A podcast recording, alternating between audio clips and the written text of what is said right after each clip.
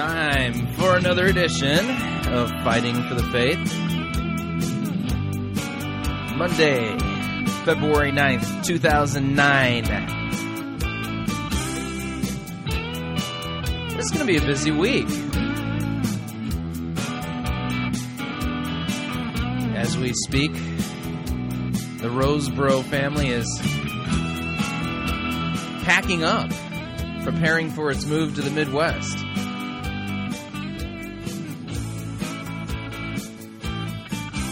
Hopefully, we'll bring summer with us, right? All right. You're listening to Fighting for the Faith. My name is Chris Rosebrough, and I am your servant in Jesus Christ. And this is the program that uh, strives to take every thought and make it obedient and captive to Christ. Jesus Christ. You heard of him? God in human flesh? Apparently, there's a, such thing as truth and error, and uh, we try to decide. Dis- man, I'm already off on the wrong. We try to dissect that. You know, compare what's going on uh, with all the guys who have all the major Christian book deals, all the major pastors, even some of the minor pastors, even some of the unknown schleps. we take a look at what they're doing, what they're saying, and we compare it to the Word of God. It's an unpopular, terrible thing to have to do. Basically, uh, the way I like to think of it nowadays is that uh, we're doing the job that uh, denominations used to do they would internally hold people doctrinally accountable since we now live in a post denominational world. Um, no, apparently, who cares if Christianity is true or not, or what people are saying is true? If it works for you and you're having a positive experience, then it has to be true, right? No, no. well, so that's what we're up to. Uh, we got an interesting program lined up today. Uh, got some good listener email. Uh, we're going to do a little bit more about James Choung. Uh, James, uh, we played his uh, Four Circles video last week, and I just want to do a little follow up. I've actually sent him an email inviting him to come onto the program. I'd actually like to see him biblically defend these four circles, and uh, want to give him every opportunity to do that since uh, these four circles uh, diagram, which is so popular now among college students because uh, InterVarsity Press is the one that's promoting this in, in, James Choung's books. We'll talk a little bit more about James Choung. Uh, we we just wanted to uh, you know invite him onto the program and come and share with us. You know, give us the biblical backing for uh, the things that he's asserting in this video. Uh, we're we're going to play a Sesame Street game today. It's true. Remember the Sesame Street game? You know they play with the one of these things is not like the other. Yeah. Yeah. Okay. Yeah. We're gonna play. We're gonna play that game today. Okay. So uh, we'll do, we're going to play one of these things is not like the other. We're going to read parts of uh, Mark chapter eight, and then uh, today's program may not be a full two hours. You know that's the th- that's the nice thing about uh, being kind of the uh, the guy who's in charge of Pirate Christian Radio, at least uh, on paper, is that I go until I'm done. and Friday we went long. I might go a little short today. Who knows? We'll have to wait and see. Plus, I'm I'm teaching a Bible study tonight, so it's important that I not go late. So otherwise, I'll let people go. And what am I teaching on? Election. See, and and that kind of leads to the question that if if I was late to the Bible study on election, did God elect that I would be late, or was that my free will? Maybe it's your predestination. Right. Okay. okay. So we, um, Walker Willis writes from Champaign, Illinois, not too far from where we're going to end up people are going, "Where are you going to go? You're moving to the Midwest. Which state are you moving to?" You ready? Indiana. Why? Because. long story. So anyway, and no, I'm not moving to Fort Wayne. So those of you who are LCMS folk understand what I'm talking about there. Walker Willis writes. He says, "Dear Chris, with so many last names." That it is now cool, edgy, and even rebellious, and oddly relevant to now just call you Rosebrough. That's a new one. Yeah, actually, you know, he's rebellious and edgy just by calling me Mr. You know, Chris Rosebrough. Uh, after hearing the four circles on your show, I had to check out the video. In college, I was involved with Campus Crusade for a couple of years and became a very uncomfortable salesman with my four spiritual laws pamphlets. On more than one occasion, I was so interested in seeing its replacement. I think your critique was right on, but now that I've seen the visual, I think there's something that you missed. See, yeah, apparently I missed this. He says, once for once for all four circles, once all four circles are drawn, he makes two lines representing the problems of this world that are infinite. You know, the problems of this world are infinite. That separate the circle of the bad world and the circle where everyone is taking care of each other and recycling. That's this is true. I did not mention the the barrier. The, the, it was a diagonal barrier from uh, quadrant two to quadrant four. Quadrant two was where the bad world was, and the thing that caused the bad world, the, the one that was broken by evil, was the fact that we thought about only ourselves. You know, and, and, and rather than caring for each other, we decided to care for ourselves, and it it negatively impacted our relationship with God.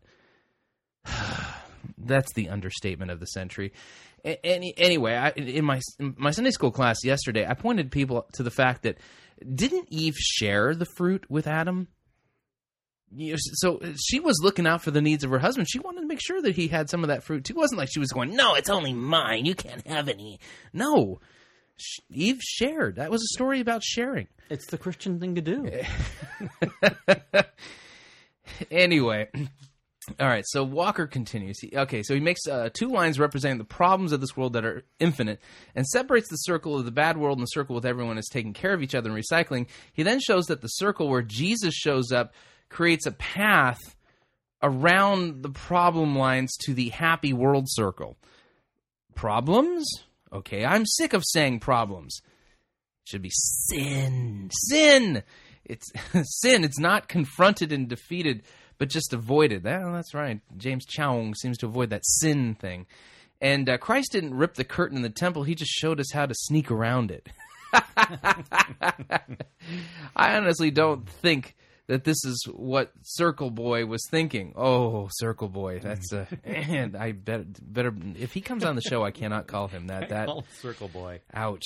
Anyways, he says, but it reveals the underlying belief in modern Christianity that we should just focus on showing people how to get the good stuff: happiness, prosperity, world peace, and saved whales. See, that's really what it's all about.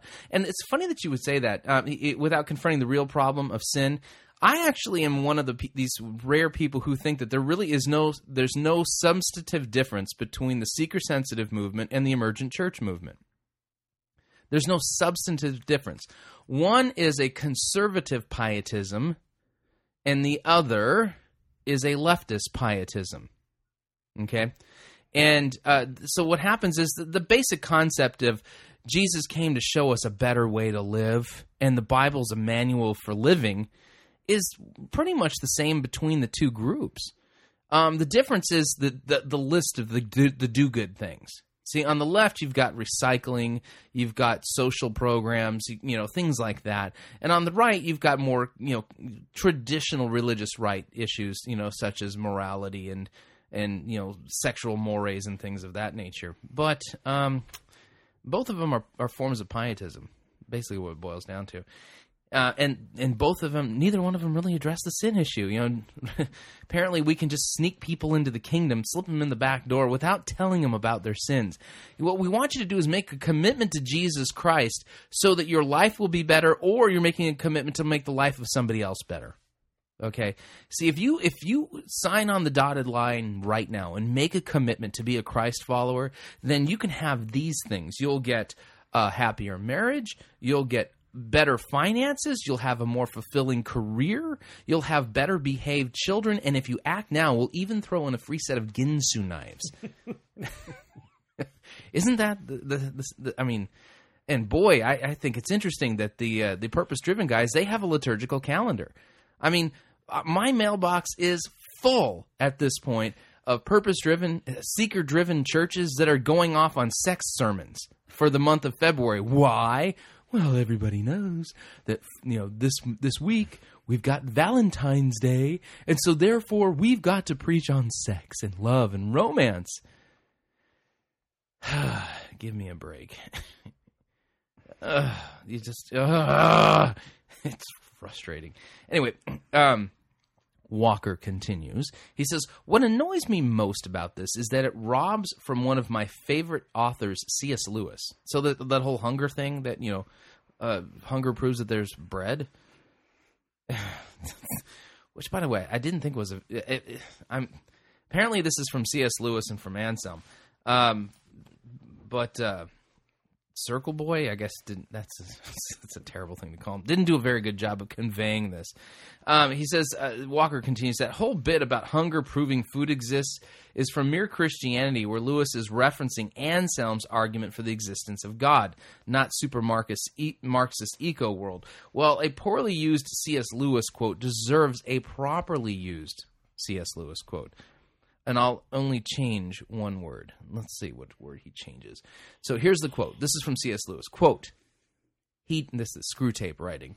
He doesn't think of doctrines as primarily true or false, but as academic or practical, outworn or contemporary, convenient or ruthless, or conventional or ruthless. Jargon, not argument, is your best ally in keeping him from the church. Don't waste time trying to make him think that heresy is true. make him think it is strong or stark or courageous, that it is the philosophy of the flu- future. That's the sort of thing that he cares about. And that's Screwtape writing to his nephew, uh, Wormwood, I think. That's correct. And uh, trying to keep his victim from becoming a Christian, you know, or, you know, and so the idea is, uh, then what are Screwtape and Wormwood? They're demons, you know. So if you haven't read the Screwtape letters, you should read it. It's actually very um, enlightening. You don't have to read it all at one time either. No, because it's a bunch of letters. Yeah, it's a bunch. It's it's you know, and the uh, audio uh, book version of it. It's one of the guys from Monty Python does the not reading. not the new one. Not- a new, they they've re-recorded it. Are you serious? yes, they have. I have uh, I have the one with John Cleese. You're one of the lucky ones. Yeah. So if you get it on CD today, it's not that way. Oh, really? Yeah. I like John Cleese's uh, Screwtape. It's really funny. Any- Anyways, um, Walker uh, signs off his email says, "Welcome in advance to the Widmest, Wid, Widmest, Midwest. I must have dyslexia. Yeah, dyslexics, you know, they wake up, they stay awake at night, wondering if there's a dog. Yeah, he says it topped 50 in Illinois today, but it won't last, so you may want to take your time. okay. You know, they also have a Vujade. Vujade. Yeah, that's an incredible feeling that none of this has ever happened before. I have that all, every all. I have that like all day long. So you you've got Vujade. Okay. Hmm. Oh. okay, I'm gonna have to remember that. All right. Uh, now, in regards to these, uh, you know what? I, I, before I get to Josh's email, uh, since we're on the topic of uh, James Choung, uh, I want to read to you something from his blog because these four circles. I, I ended up putting a uh, an exhibit up at the Museum of Idolatry. Yes, I am the curator of the Museum of Idolatry, and you can find the Museum of Idolatry at alittleleaven.com. And um, in there, I've I named this exhibit the Gospelless Gospel Presentation. That's what we called it last week.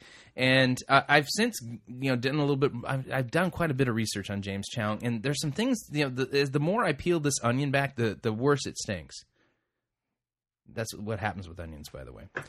Uh, is that, uh, for instance, li- Did it make you cry too? maybe I wept, I cried, I laughed, I yeah. All right, uh, we got a lot of email on that uh, Batman sermon. It's people just like "Ugh." anyway. Um, I went to uh, James Choung's uh, w- w- blog site. It's called Tell It Slant, and uh, jameschoung.net, and um, found the original post where he put up the video. And he says, Here is my attempt to explain the Christian faith in three minutes. Crazy, right? Well, InterVarsity, that would be InterVarsity Press, you know, these collegians, you know, asked me to do it, and here's the result. I wanted to present a more holistic faith, something closer to the gospel that Jesus taught. That's what he said about that four circles video.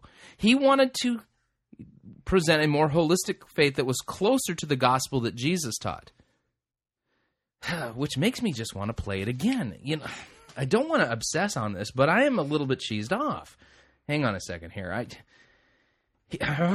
it, it, you know, these are the types of things that just get my goat. And I don't even have a goat. And it's been gotten. okay, hang on a second here. This this is James Choung's The Big Story, and He said at the time that he created this video that InterVarsity asked him to put that video together, the Christian faith in three minutes or less, and that it was something that he wanted to present a more holistic faith, something that was closer to, to the gospel that Jesus taught. And he says, it was unscripted. Of course, many details will be painfully left out in such a short amount of time. That's funny. You know, I can do the gospel in three minutes. I could do it in one if I had to. For God so loved the world that he gave his only begotten Son, that whosoever believes in him shall not perish but have everlasting life. What is the gospel? What is the good news? That Christ died for our sins in accordance with the scripture, that he was buried and that he was raised again three days according to the scriptures. Plain and simple thumbnail sketch of the gospel, right? That wasn't mentioned in this new holistic interpretation of the faith that was supposedly something closer to what Jesus taught. Um, here's the deal: in order to make the claim that this is something closer to that to what Jesus taught, that means it has to actually fold in, mesh with what Jesus taught.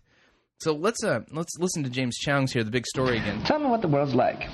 When you turn on the news, what do you see?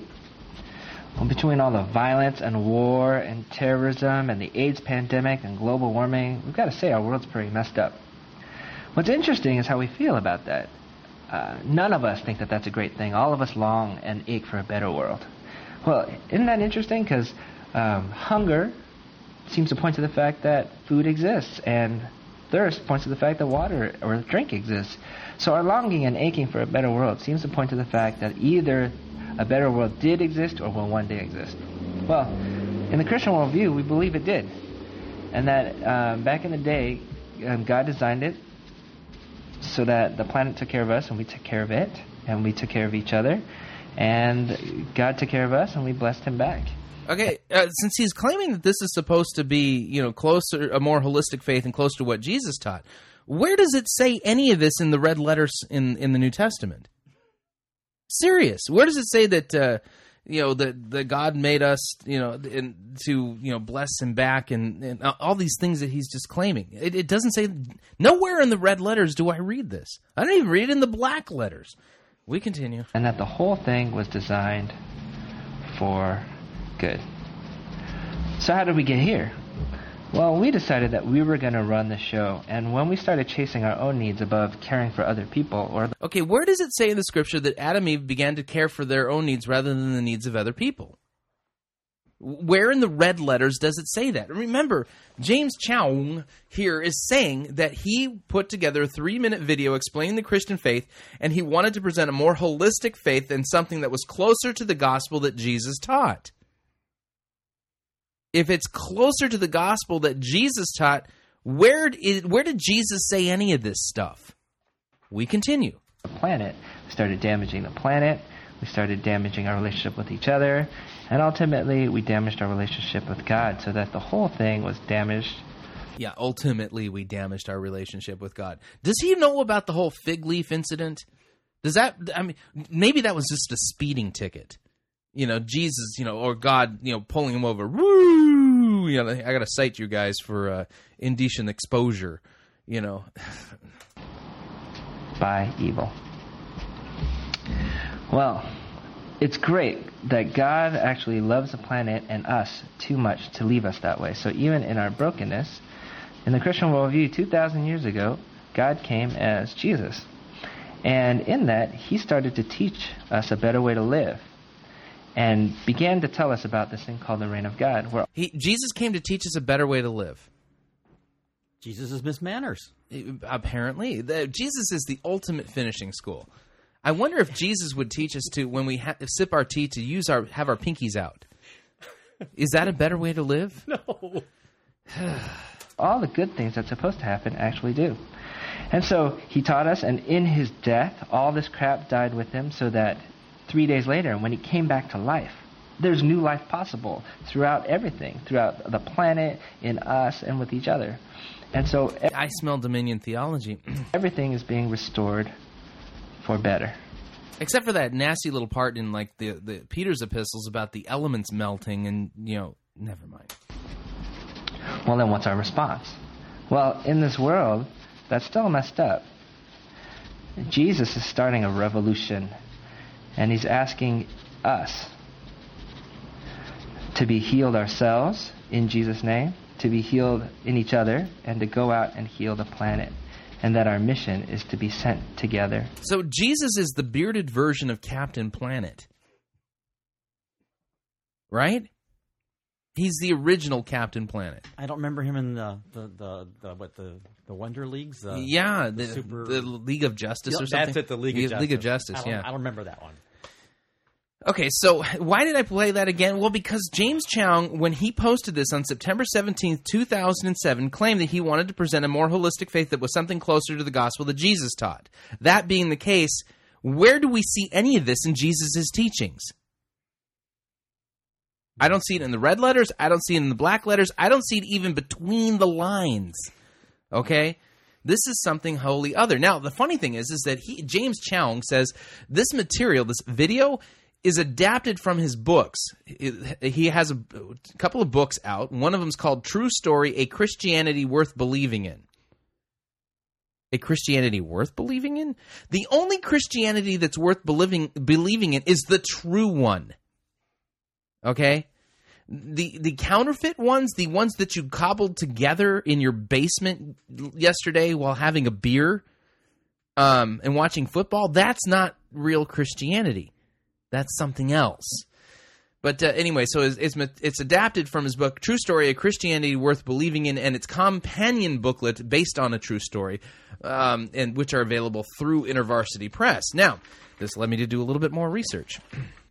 Would you like to know who endorses James Choung's uh, books? Well, here we go. Let me let me read to you these quotes. This is uh, Shane Claiborne of the Emergent Church Movement. Amid the clutter of domesticated Christianity, Choung's book creatively reminds us all, academics, pastors, activists, and grandmas, of the true revolution from which we come. Much of pop Christianity is obsessed with the self-centered goal of finding our life, forgetting that Christ called us to lose our life for others in order to find it. This book is an urgent cry not to settle for the dream of America over the dream of God. Did you know God has a dream? Anyway, uh, nor to allow cynicism to suffocate the hope that another world is possible. May true story inspire us to continue to shout the story with our lives, even in the most abandoned corners of the empire. Shane Claiborne, Marxist emergent. Okay, here we go. Leonard Sweet. It also endorses Choung's book. Who is Leonard Sweet? He's another emergent. Here's what Leonard Sweet says. Uh, Choung's napkin theology and its four worlds diagram promised to be for evangelism in the 21st century what the four spiritual laws were for the 20th century. I hope not, because these four circles they don't actually um, tell you the truth about Christianity. It's a it's a counterfeit Christianity that's being preached there. Leonard Sweet. So he gives his thumbs up to uh, napkin scribbles uh, to uh, Circle Boy. All right. Here's another one. This is uh, Brian McLaren of the Emergent Church Movement. One of the most important theological conversations going on these days is about the shape of the biblical narrative. Well, apparently it's round. The shape of the biblical narrative is round, and it's it's got four wheels, just like a just like a like a Prius or a hybrid. okay. Not surprisingly, many leaders in this conversation are those working in the intellectual ferment of the college campus and at the intersection of church and the emerging culture. James Choung is one of these important voices, and his book opens up important new vistas regarding the story we find ourselves in. Okay, s- uh, all the more reason why you should avoid this these four circles like the plague. You, with friends like this, who needs enemies? Now, the coup de grace, the one that's uh, a little bit interesting here, is uh, the last endorsement that I'll read. Let me read it to you. Brilliant. Tools like this can change the world. Who said that? Rick Warren, author of The Purpose Driven Life. So, who's uh, promoting these new four circles? It would be Rick Warren, Shane Claiborne, Brian McLaren, and Leonard Sweet. A worse cast of characters you could not ask for. I guess Rob Bell hasn't seen it yet. I think Rob Bell must have been on tour at the time this came out. Anyway, so I, I wanted to share that with you because um, because of the the popularity of this guy and the people endorsing him. This uh, this is the kind of stuff uh, you know. Don't show this to even your enemies. Okay, if you have people that you really hate and despise, Don't show this to them because if they believe it, they're going to go to hell. You don't even want your enemies to go to hell. Anyway, throw this away. So we'll see if we can get uh, James Choung to come on the program.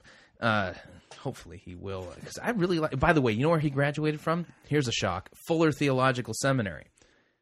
You know, liberal town, same place that uh, Rob Bell graduated from. So, man, it's just.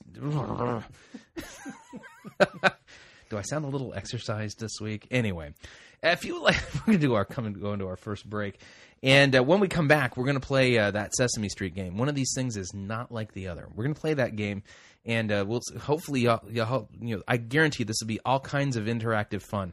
So if you'd like to email me regarding anything you've heard on today's program so far, you can do so at talkback at fightingforthefaith.com. Talkback at fightingforthefaith.com. We'll be right back.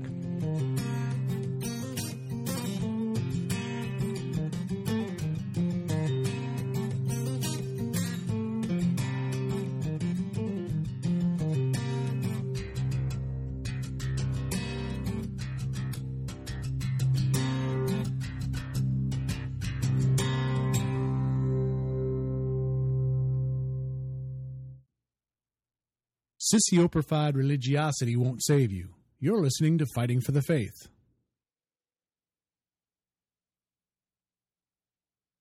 It's Monty Python's Flying Circus Church.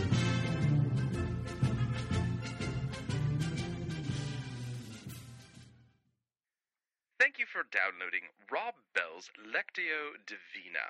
This is a resource made available by Mars Hill Bible Church in Grand Rapids, Michigan. Lectio Divina is an ancient spiritual practice from the Christian monastic tradition, and in Lectio Divina we seek to experience the presence of God through reading and listening, prayer, meditation, and contemplation. Lectio Divina can be done as an individual or a group. Are you ready to begin? Yes, I guess I am. All right. Begin by choosing a section of Scripture that you would like to read and pray. You can choose the text randomly or use a liturgical book like the Book of Common Prayer. Try not to set a goal for how much content you will cover. The goal is to listen for and experience God and His presence. Um, I guess I'll go randomly then. Eeny, meeny, miny, mo. Catch a scripture by its toe. If it's gospel, let it go. Eeny, meeny, miny, mo. Preparation for Lectio Divina. Next, do what you must to quiet and prepare yourself to hear from God. If you need to find a quiet room, or sit in silence for several minutes, or sit in a comfy chair, take whatever posture will help you prepare to receive and experience God's presence. Okay, let's see. I've got my comfy chair and. Oh. No. Hold on a second. You out there! How am I supposed to experience the presence of God if you're using a jackhammer? Shut up! Awfully sorry about that, ma'am. Yeah, you better be sorry! Next, when you sense that your heart is prepared, begin by slowly reading the passage of Scripture that you have selected. Don't move too quickly through any sentence or phrase, and as you read, pay attention to what word or phrase or idea catches your attention. Okay, I don't know when I'm supposed to be ready. There's no sense, no, there's no kind of timer on me. Anyway, um, the passage of scripture. Judas hung him himself. Judas hung himself. Judas hung himself. Next, begin to meditate on the word, phrase, or idea that captured your attention. Repeat it again and again. Hung himself. Hung himself. Hung himself. What thoughts come to mind as you meditate on this word, phrase, or idea? Suicide? What are you reminded of in your life? Um, an early death? What does it make you hope for? A different passage of scripture? Next, begin to speak to God. Tell God what word, phrase, or idea captured your attention and what came to mind as you meditated upon it. Lord, the phrase was Judas hung himself. It's not a good feeling. How is God using this word, phrase, or idea to bless and transform you? How should I know that? Tell God what you have been thinking and feeling as you've listened and meditated. I'm feeling depressed. Tell God how you hope this word, phrase, or idea will change your heart to be more like His. This is rubbish. A complete waste of my time. I could be out trimming the petunias or burying the cat or something. If I'm going to experience God, I'm going to do it the old fashioned way. Just open the Bible and read it. Don't be so silly and modern. Everybody knows that you can't experience God that way.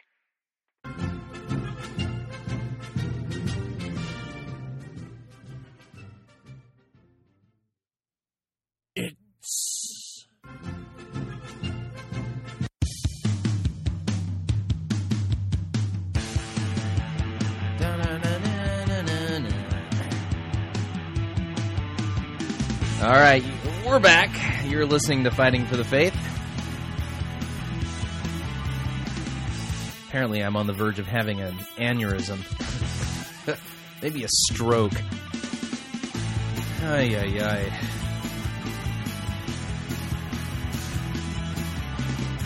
Want to remind you all, Fighting for the Faith is listener supported radio, which means that uh, we need your help to pay our bills.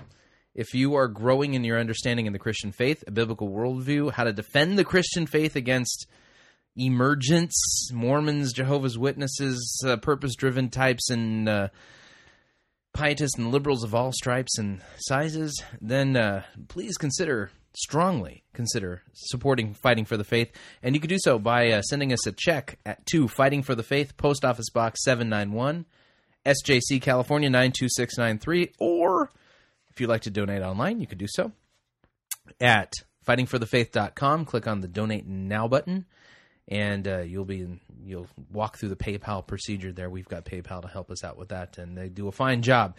All right, we're. Uh, I was just reacting to uh, James Choung's uh, thing there, and uh, want to uh, before we get into the uh, the Sesame Street game, want to go ahead and uh, play something that uh, Doug Pagitt put up not too long ago. Makes me wonder if Doug Pagitt is maybe falling from popularity among the emergent church types, because uh, poor Doug Pagitt. I mean, he posted this video regarding his book, A Christianity Worth Believing, um, back in May of 2008 and only he's only got 2600 views of this video so far I, I feel really i feel like it's collecting dust out there on youtube land but you know the nice thing about the emergence is they're not like the uh, the seeker driven guys. They're not really big into numbers.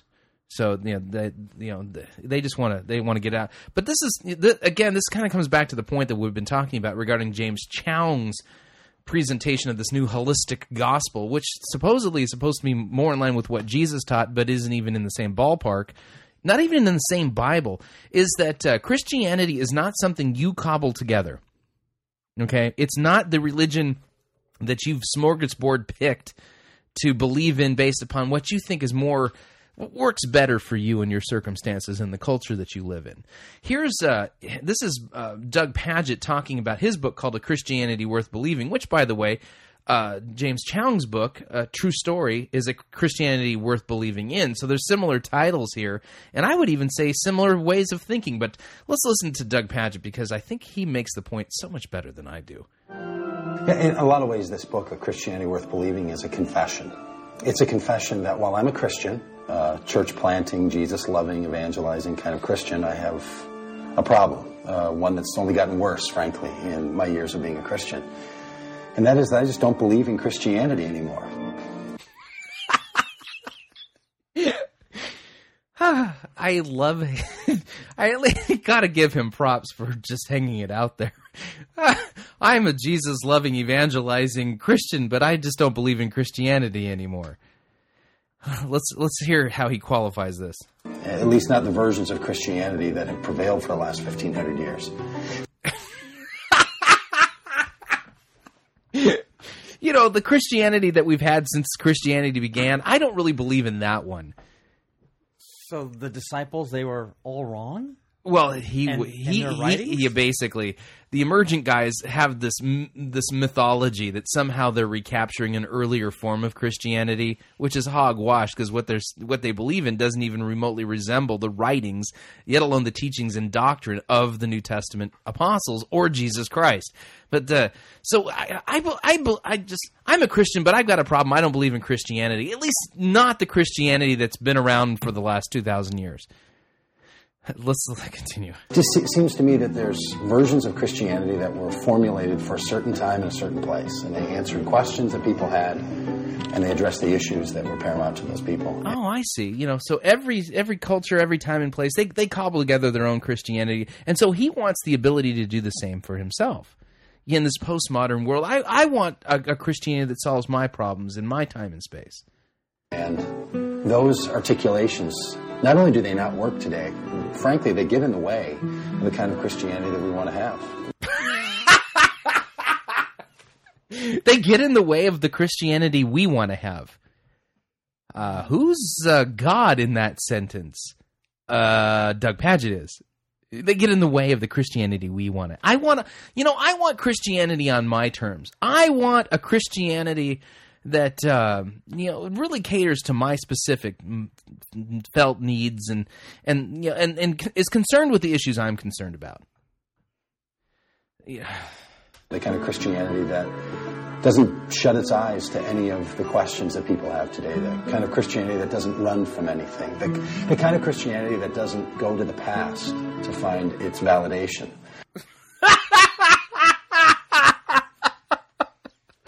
a more convoluted way of thinking you could not find a Christianity that doesn't look to the past to find its validation. But the kind of Christianity that talks about the life of God in our world and invites people to join in that. oh, okay. So the, the kind of Christianity that talks about the life of God in our world today and then invites people to come along. In other words, the, the Christianity I cobbled together yesterday in my garage while working on my motorcycle. We just don't talk about kings and kingdoms, and it all has a there's a borderline, and if you cross into the kingdom, then you're in the kingdom. So, what kind of language would reflect in our day the same meaning that Jesus had? I, I, they, this is a this little segment right in here is, is showing Doug Pagitt preaching in the round at Solomon's Porch, which is the church that he founded. I'll give him props; he's got a cross in his church. Bill Hybels doesn't even have that. had in Jesus' day. And so this book has been an outgrowth of me trying to figure out how can I explain Christianity? How can I believe a faith that's fitting for the day that I live in? Oh, a faith that's fitting for the day I, you know, the one, the, the Christianity I, you know, it's a patchwork quilt that I worked on yesterday while watching football, you know, in my, in my den. Yeah. I'm pursuing a Christianity that fits in the world I live in. A Christianity that's as alive and well today as any day. And this book is a hope filled, open armed invitation for the left out, left behind, and let down in us all. Basically, this is a Christianity for those of you who don't like Christianity. For those of you who can't stand this idea that ugh, that Jesus was God in human flesh and ugh, he was our substitute on the cross. Blah. Who wants to believe that? Who wants to believe in this idea that man is sinful and that God came down and rescued us with a savior? No, no, no. We need something to overthrow the imperial system and and and change the uh, suicide machine so that uh, you know that we can all join the Jesus revolution and help heal each other and the planet. Uh, Mhm. Right. Uh, problem here. Um, the only Christianity worth believing is the true Christianity. The other Christianities, even though they they have the name Christian, by the way, Satan says that he the Bible says that Satan comes to us as an angel of light. Did you know that? And that Jesus tells us not to be deceived by people who are false Christs and false prophets who come in his name. Right? Um, I know I've probably beat beaten this passage to death, but Galatians chapter one, um, the apostle Paul says something rather revealing about gospels. Did you know there's there's true gospels and false gospels? Apparently, the apostle Paul believed that because he writes to the Galatian church in Galatians chapter one. He says to the Galatian churches, "I'm astonished that you are so quickly deserting him, that's Jesus, who called you in the grace of Christ, and are turning to a different gospel. Not that there is another one, uh, but there are some who trouble you and want to distort the gospel of Christ. But even if we, that includes the apostle Paul." Or an angel from heaven should preach to you a gospel that's contrary to the one that we preached to you already, let him be anathema, eternally condemned, thrown into the pit of hell, burned forever. And we've said it before, so I'll say it again. If anyone is preaching to you a gospel contrary to the one that you received, let him be accursed. That, that's pretty straightforward. What do you think? So uh, the Apostle Paul is warning people about um, false gospels, gospels that are not really gospels at all. Now, if you want to know what the gospel is that the apostle Paul preached, it's found in 1 Corinthians chapter 15. He actually lays it out. Let me read it to you, starting at verse 1. Apostle Paul writing, he says, Now I would remind you, brothers, of the gospel that I preached to you. That's a good opening. So if you want to know what the gospel is that Paul preached to the Galatian churches, it's the same gospel he preached to the churches in Corinth right? And so he's reminding the Corinthian church in chapter 15 of First Corinthians what that gospel was. So we read again. Now I would remind you, brothers, of the gospel that I preached to you, which you received, in which you stand, and by which you are being saved, if you hold fast to the word that I preached to you, unless you believed in vain. For I delivered to you as of first importance what I also received that Christ died for our sins in accordance with the scripture that he was buried that he was raised on on the third day in, in, on the third day in accordance with the scriptures that he appeared to Cephas and to the 12 then he appeared to more than 500 brothers at the same time most of whom are still alive though some have fallen asleep and then he appeared to James and to the other apostles and last of all to me an untimely born one. He appeared also. So what's the gospel? Christ died for our sins and was raised on the third day according to the scriptures right? Um the uh, the Christianity that Doug Pagitt cobbled together in Starbucks on his Macintosh laptop computer, um, that's not the gospel, and that's not Christianity. Only Christianity worth believing is the true one. The other ones, you can be well meaning, good intentioned, have love for the planet, might even recycle, feed the poor, reach out to people who are dying of AIDS, send mosquito nets to those countries suffering from malaria. You don't believe that Christ died for your sins? You believe that other gospel? You're going to hell. Why? Because that's what you deserve. You are a sinner. You think you can just skirt over the fact that you don't love God with all your heart? You think you could just skirt over the fact that in your heart you've murdered people, that you've committed adultery, that you've lied, you cheated, you stealed, you coveted, you think you can just skirt around that? Oh, no, no, no, no. Compare your life to the Ten Commandments just over the last week. How about today? Understanding that every single time that you did not keep the law perfectly, you have earned for yourself hell. Then and only then, when you understand that, can you understand the good news.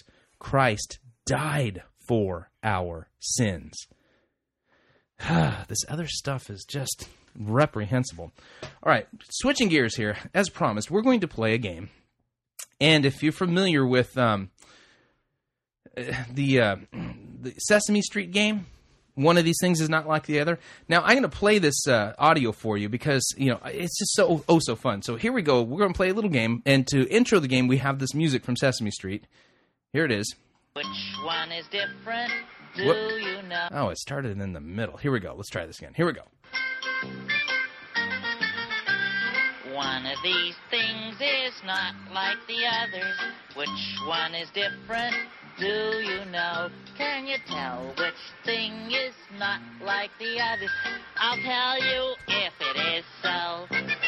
Well, All right, thank you, Big Bird. But who, by the way, is the Messiah figure in the Sesame Street uh, sermon series?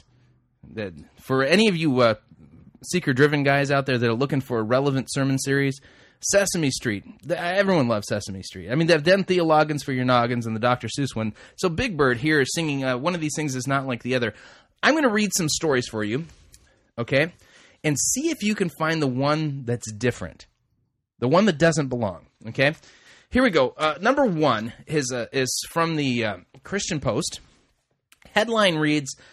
Saudi blogger detained for recording his conversion to Christianity. Okay. A 20 year, 28 year old blogger who recorded his conversion from Islam to Christianity has been detained by authorities in Saudi Arabia. Hamoud bin Salah was arrested last month, according to the International Christian uh, to International Christian Concern, the ICC, and detained at Elisha Political Prison in Riyadh for expressing his views on Islam in his blog, Masihi Saudi. Um, I can't.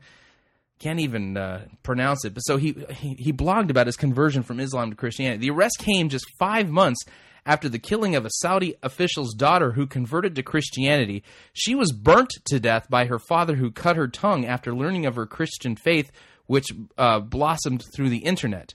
According to the ICC, bin Salah, who was arrested in November 2008, was released by the government during the Saudi initiated interfaith dialogue held in the United Nations in New York. However, after the conference, the officials chose to rearrest bin Salah because the entire world is busy following up on the aggression in Gaza, and Saudi, uh, Saudi authorities may seize the chance to make an example with nobody watching. Okay, so that's that's story number one, right? All right, let's uh, let's replay Big Bird here and uh, we'll go to story number two. Now, remember, the goal of this game is for you to find the story that doesn't belong. All right, so here we go. One of these things is not like the others. Which one is different? Do you know? Can you tell which thing is not like the others? I'll tell you if it is so. All right, number two, candidate number two in our game of one of these things is not like the other is another uh, story from the Christian Post. Report House church persecution increases 418% in Beijing. The persecution of house churches in Beijing increased 418% in 2008, the year of the Summer Olympic Games, according to a report released this week by a U.S. based religious freedom group. The total number of reported people persecuted in Beijing was 539 from January to December 2008, up 418% from 104 people in 2007. China Aid Association reported overall in China there were a total of 2,027 people persecuted because of their faith, up to 157% uh, from 788 people in 2007. The significantly worse persecution of Christians in 2008 has direct has a direct relationship with the Olympic Games. The report states this is not hard to understand because whenever the government holds important social events, serious suppression is implemented to maintain the appearance of stability through spreading fear among people. Okay, so that's candidate number two in our game. One of these things is not like the other.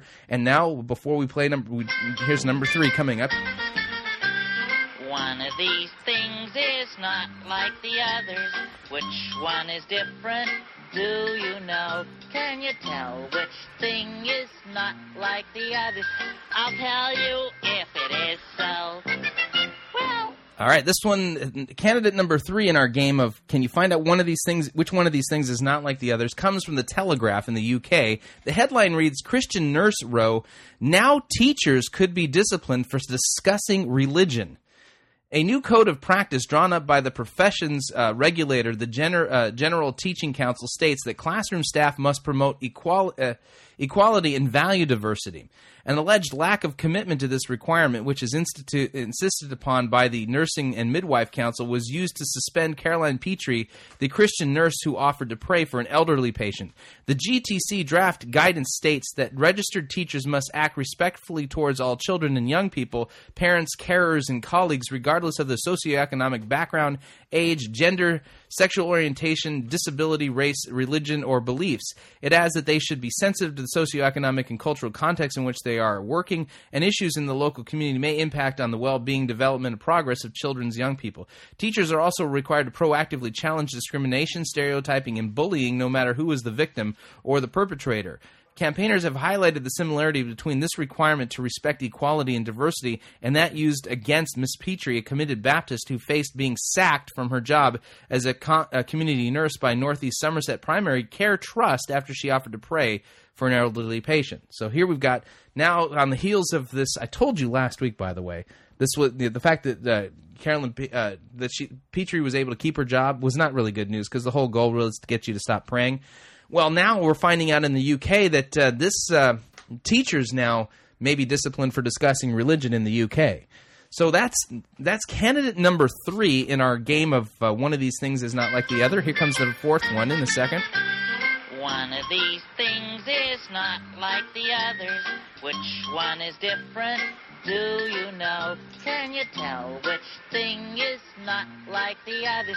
I'll tell you if it is so. All right, this is uh, number four. Okay, now there's only four contestants in there. That so one of these things is not like the other. Here's the last one: Unified School District boots out church over flyer. Okay, we read um, sermons on sex deemed to be obscene. Parents complain. This is from the Kenosha News. The Reverend Dave Nelson just wanted to talk about sex and porn and homosexuality but he won't be doing it at Nash Elementary School. The Great Lakes Church, a new church which has rented space at Nash for four weeks, lost its permit late last week after sending a colorful flyer that proclaimed, Thank God for sex! The flip side listed Nash as the location for the service and a series of topics scheduled over the next five weeks, including great sex, bedroom from battleground to playground, sexy and single, why God doesn't care about your virginity, sex secrets, porn, homosexuality, and stuff like that. The Kenosha Unified School District called uh, the flyer obscene, disruptive, and a violation of policy 1330, which covers renting unified space to private organizations. Nelson said he was stunned. This is Pastor Nelson said he was stunned at the outcome and was just trying to attract non church going Christians to a new kind of service while dealing with topical issues. The flyer also adver- advertises loud music, a casual atmosphere, short services, and fun for the kids. for now, the church, which has 300 members, has moved its 10 a.m. service to the Parkway Chateau at the Brat Stop and hopes to have a more permanent location by February 8th. In an email sent to parents, Nash principal Marty Pitts said, Please understand clearly that neither our Nash school family nor the Kenosha Unified School District had any involvement in the creation or advertising of the event promoted in the Great Lakes flyer and website. It's important to both Nash PTA and me that our Nash school family clearly understand this. School officials said that they were inundated with complaints after the flyers hit mailboxes Wednesday and Thursday. Quote, this was a violation in uh, terms of the way it was communicated to the public and led to the pub and led the public in some way to think that Nash was connected and we're not connected in any way, shape, or form and had no knowledge of this. Nelson said that this is Pastor Nelson. Pastor Nelson said that the, the district misunderstood the flyer and he's never had problems with similar advertisements in the communities over the last 12 years, including when he rented school space in Seattle. Quote, I am stunned by this, he said. Really, we, we're just trying to reach out to people who don't go to church. We recognize that if we advertised a study on the book of Leviticus, we wouldn't interest anybody. We wanted to hit topics of interest to all of us, and obviously we hit a nerve. There's no bigger subject than sex. We were going to talk about this from the point of view of Scripture, he added. What is God's point of view on this stuff? In over 13 years as a pastor, I've seen marriages destroyed because of porn. I've seen marriages destroyed because of couples are afraid to talk about sex. If you're a married couple and you're afraid to talk about sex, anyway, he says, I keep asking myself, how many more centuries are we going to let Elizabethan England handle the way we talk about sexuality? He said he was notified of the termination Thursday night and was told the flyer was obscene and pornographic. All right, so those are our four. Uh, that, the, the game is. One of these things is not like the others. Which one is different? Do you know? Can you tell which thing is not like the others? I'll tell you if it is so. Well, Thank you, Big Bird.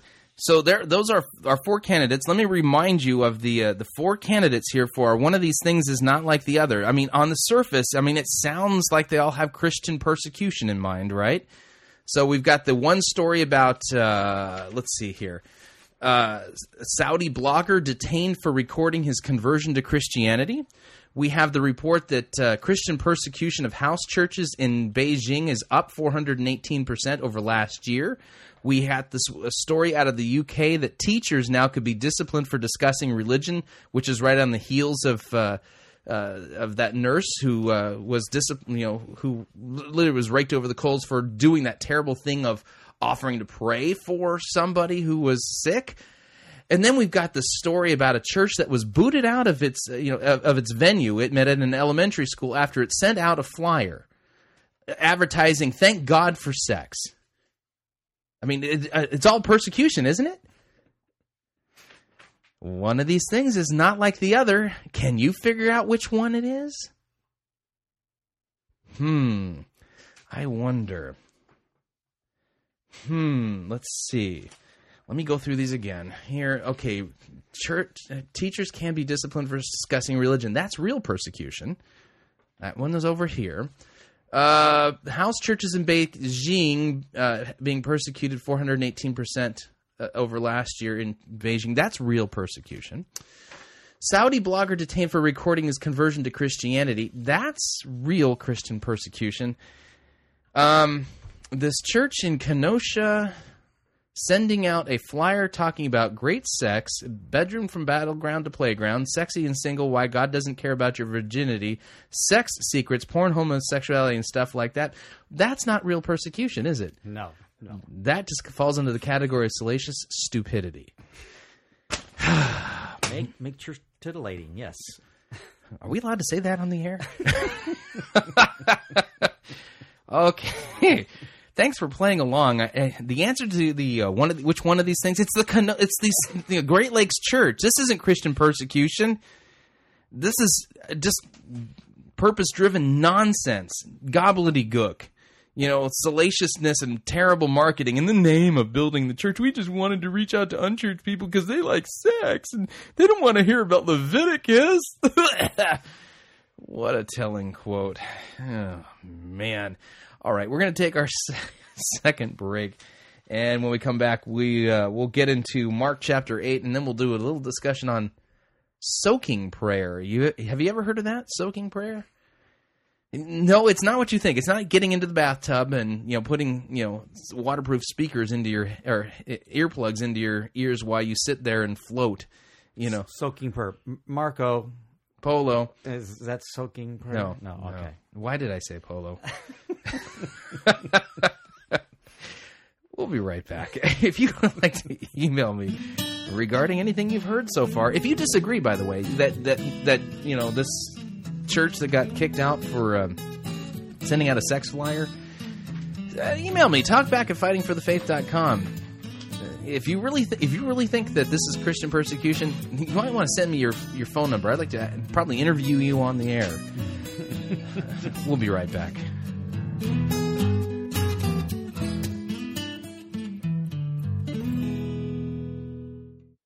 Unless your righteousness surpasses that of Rick Warren, you cannot be saved. You're listening to Fighting for the Faith.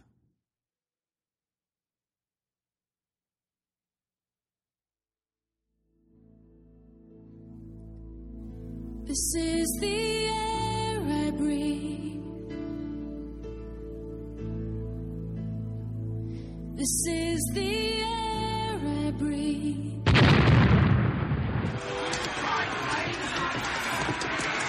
I've had enough of this sissy, bransy, cannon photo written music you have the audacity to call worship. Men, put this entire girly praise band in the boo box. Let's wheel in the organ and get some real worship music underway.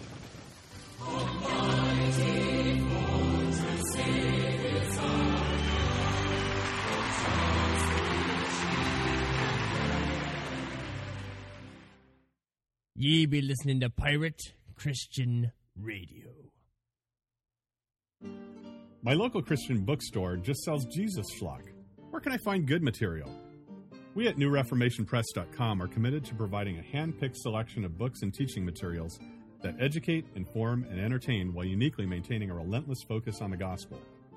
We believe that these forgotten doctrines and their scriptural emphases can not only enrich individual Christians and revive the church, but also address the deepest needs of our culture. Discover our growing library of resources by Dr. Rod Rosenbladt of the White Horse Inn radio program, including his powerful address, The Gospel for Those Broken by the Church, available exclusively at newreformationpress.com, or the big picture audio presentation Bible in an Hour by Pastor Wade Butler. Learn the center and scope of redemptive history and scripture in just one hour. And of course, be sure not to miss our selection of t shirts, gifts, and artwork as well. NewReformationPress.com. Finally, Reformation theology made accessible.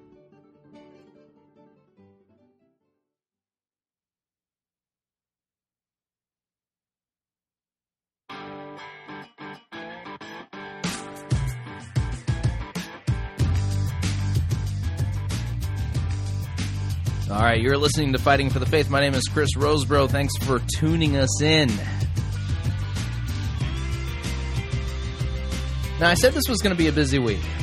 Aside from uh, packing up and uh, getting ready to move everything to the Midwest, why are we doing that? Well, because it would be absolutely irresponsible of us to uh, stay here in sunny Southern California where the housing prices are outrageously high and uh, expect uh, PCR to somehow uh, support us with these really high housing prices.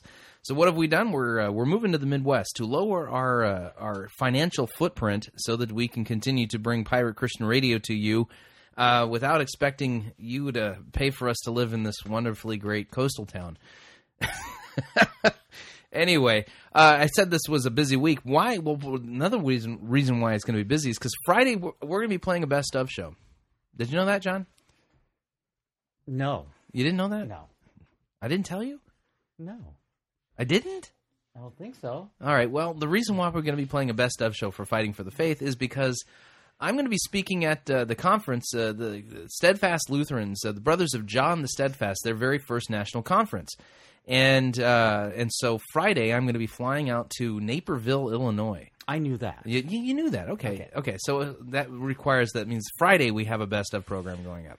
But you have done things remotely before. This one's going to be a little bit different because my plane leaves LAX at like crack of dawn, really early. and so, um, in order for me to pre-record, that would mean I'd have to do two shows on Thursday, and and with all of the other things we're doing, that's going to be tough to do. I still have to come in and do things, though, right? Yeah. well, you don't have to. I Oh. mean, you know, I But mean, it just doesn't go on air if you. right. I mean, we'll just screw everything up. so, uh, if you want to, if you, in fact, uh, I think they still have openings for the conference. Uh, if you go to Steadfast Lutherans, is it steadfastlutherans.com or .org? Do you know?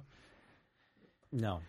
It would always help if I pre finish figured this out. Hang on a second. Stead Steadfast Lutherans. I'm going to try .org and see if that works. Dot So, uh, org. Pirate Christian Radio, it, it shouldn't sound like a mime show. mime show? Yeah, it shouldn't sound like a mime show. Right. Right, yeah. Mimes are not good radio personalities. I don't know if you know this. I just have heard. Or, or haven't Have heard. yeah. Oh yeah, yeah. It's steadfastlutherans.org. The the for Brothers of John the, uh, the Steadfast and their first conference, uh, February 13th through the 14th in Naperville, Illinois. I will be one of the speakers there, as well as Todd Wilken from Issues Etc. Um, and we're going to be talking about really, you know, the new media, the you know, getting the gospel message out in the uh, using new media as well. Friday night, uh, the uh, I'll be doing the opening plenary, talking about uh, really kind of my journey from evangelicalism into Lutheranism, um, and, uh, and and so that'll be that'll be fun.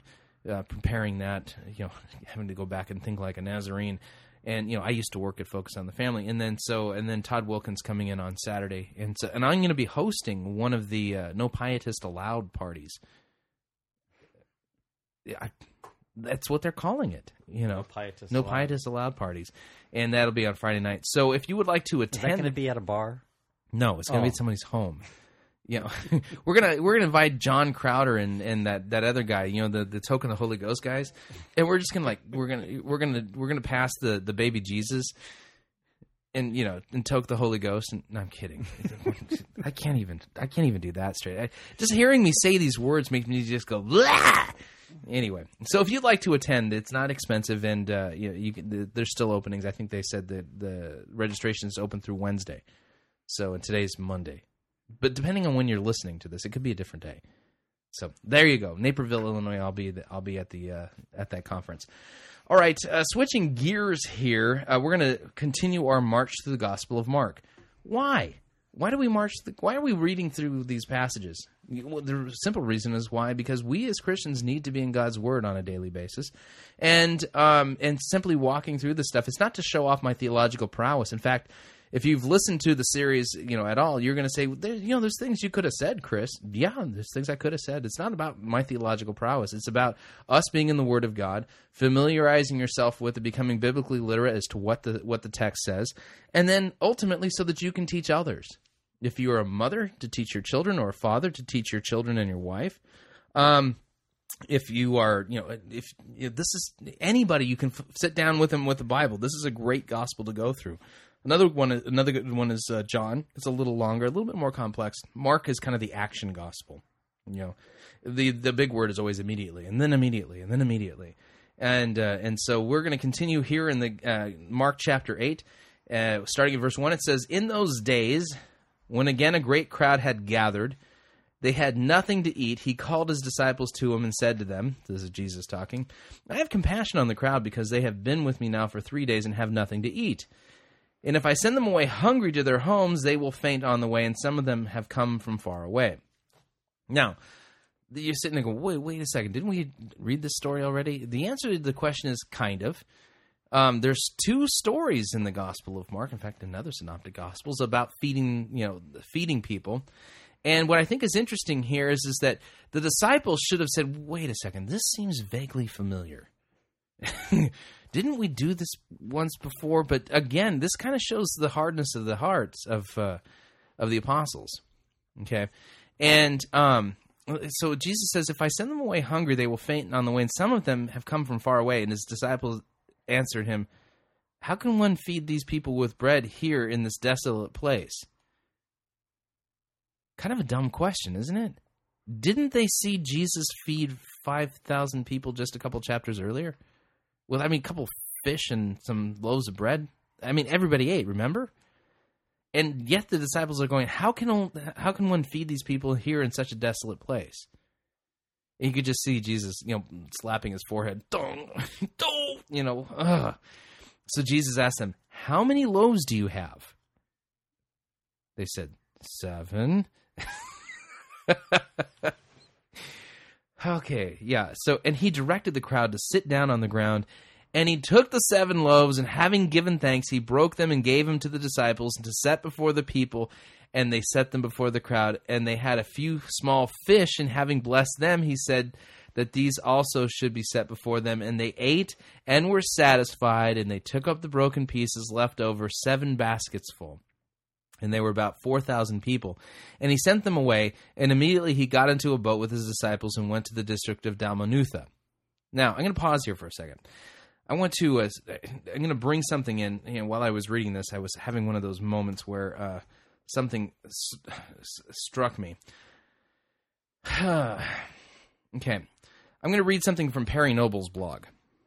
Why? Because this is kind of interesting.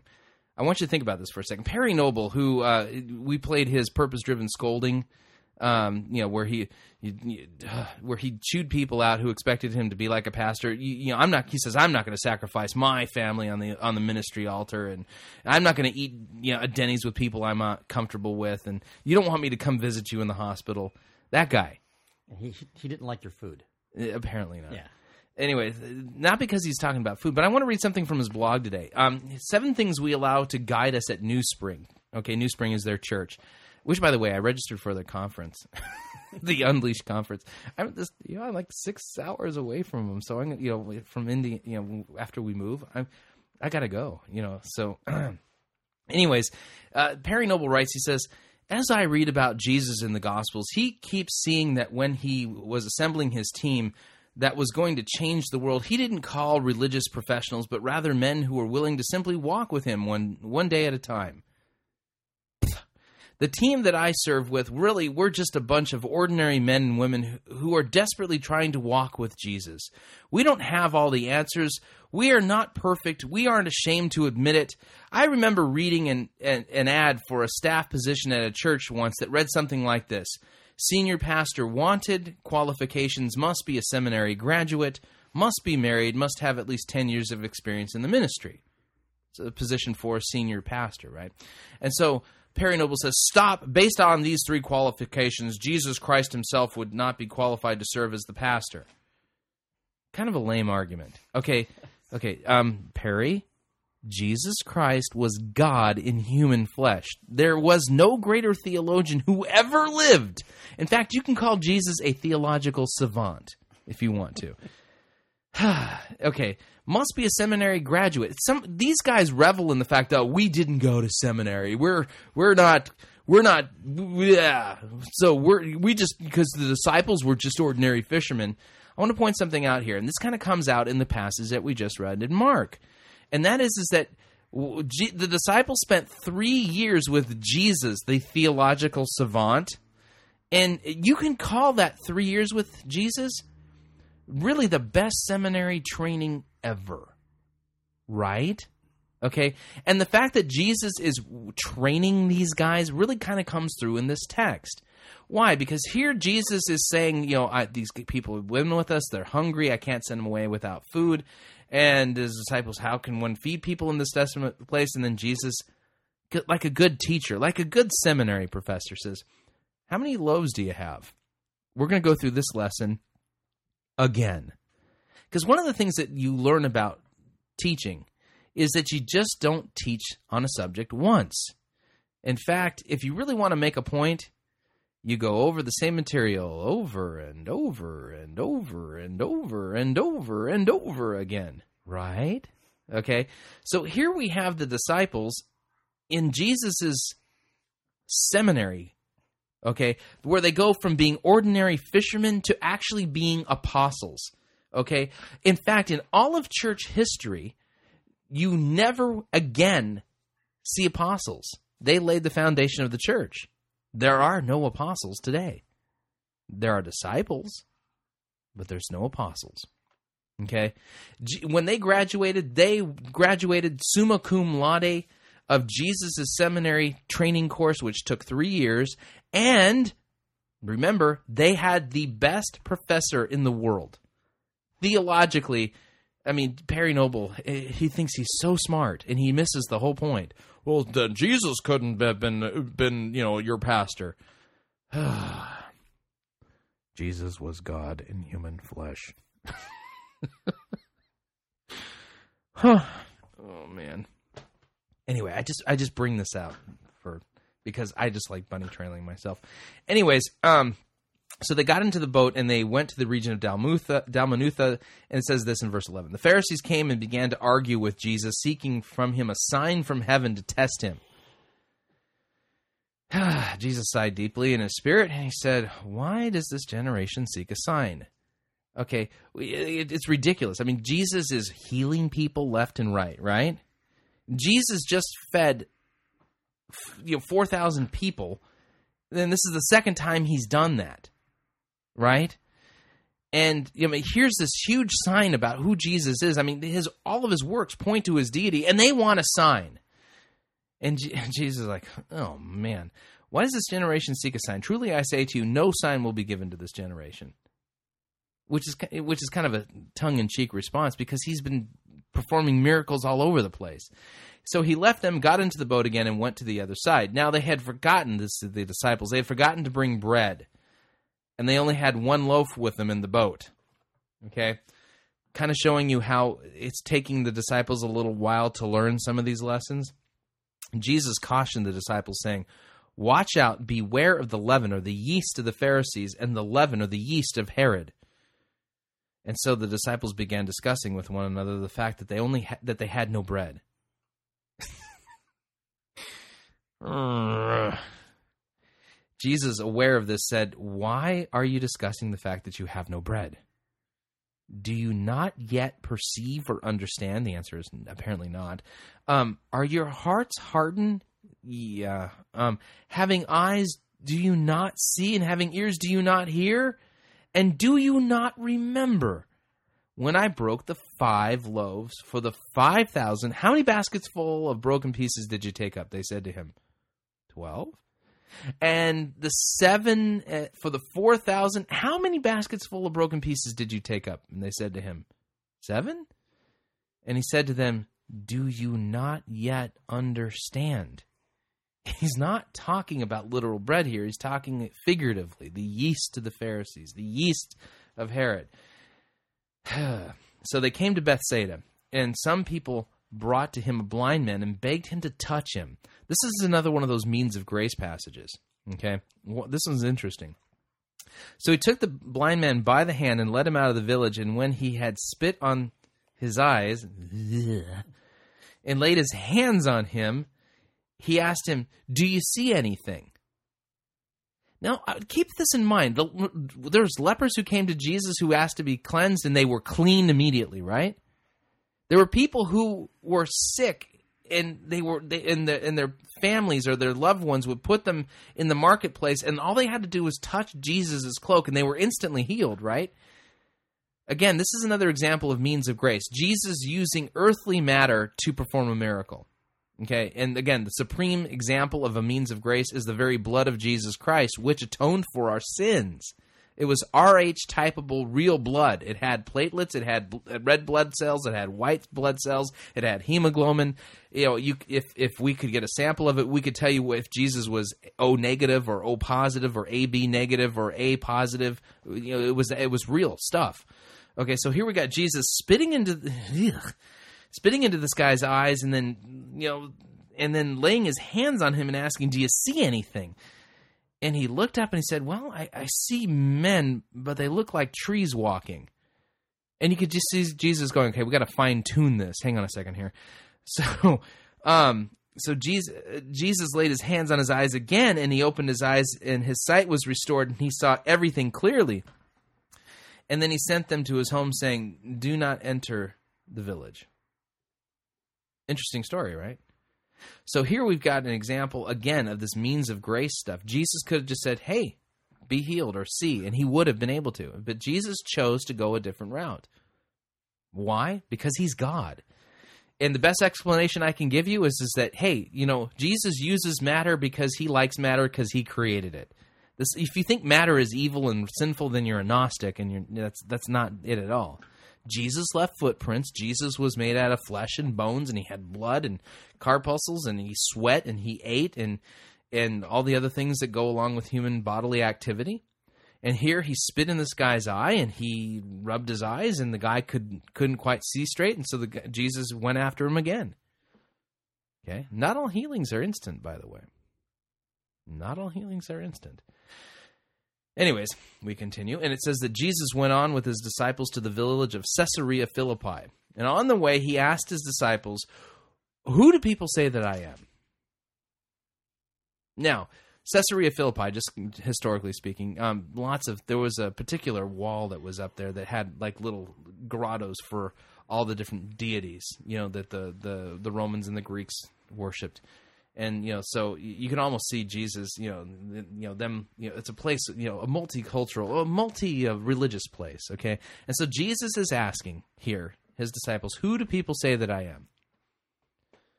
And they said well they told him john the baptist. Some say that you're john the baptist. Others say that you're elijah. Others say that you're one of the prophets. And so he asked them all right who do you say that i am Peter answered him, You are the Christ, the Son of the living God. And he strictly charged them not to tell anyone about him. Okay, so now they finally, in, in this three year seminary, right, where they go from fishermen to apostles, and there ain't nobody in the Christian church today.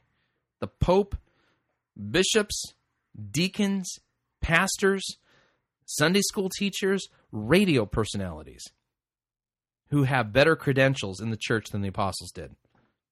Okay? Keep that in mind. So they're now to the point where they they finally get what's going. They finally understand who he is. You are the Christ. You're the Messiah, the one promised.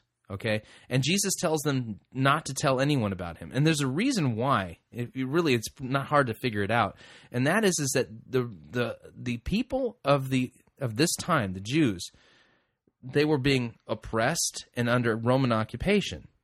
Okay, and along with Roman occupation came the disgust of having these Romans worshiping their Roman gods and the Greeks before them who were worshiping their Greek gods and erecting these temples to these false deities. And if you're a good Jew, then you understand that there's only one God.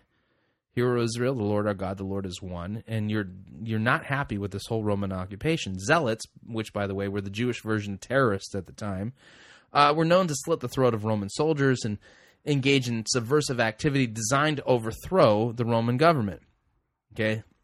Kick the Romans out. And so what happened at this time is that many of the teachers of this time would look to the prophecies regarding the Messiah and his second advent, not his first. They they didn't see the difference between the first and second advent, and saw that the that the the Messiah would come in righteousness and get rid of evil. And so they interpreted that in a way that basically said when the Messiah comes, he's going to set up his kingdom in Jerusalem and he's going to kick the Romans out. Right? The problem is is that there's a whole other set of prophecies in the Old Testament regarding the Messiah and it's the suffering servant passages. You know that he was pierced for our transgressions, um, you know those kinds of passages that show the Messiah suffering for our sins.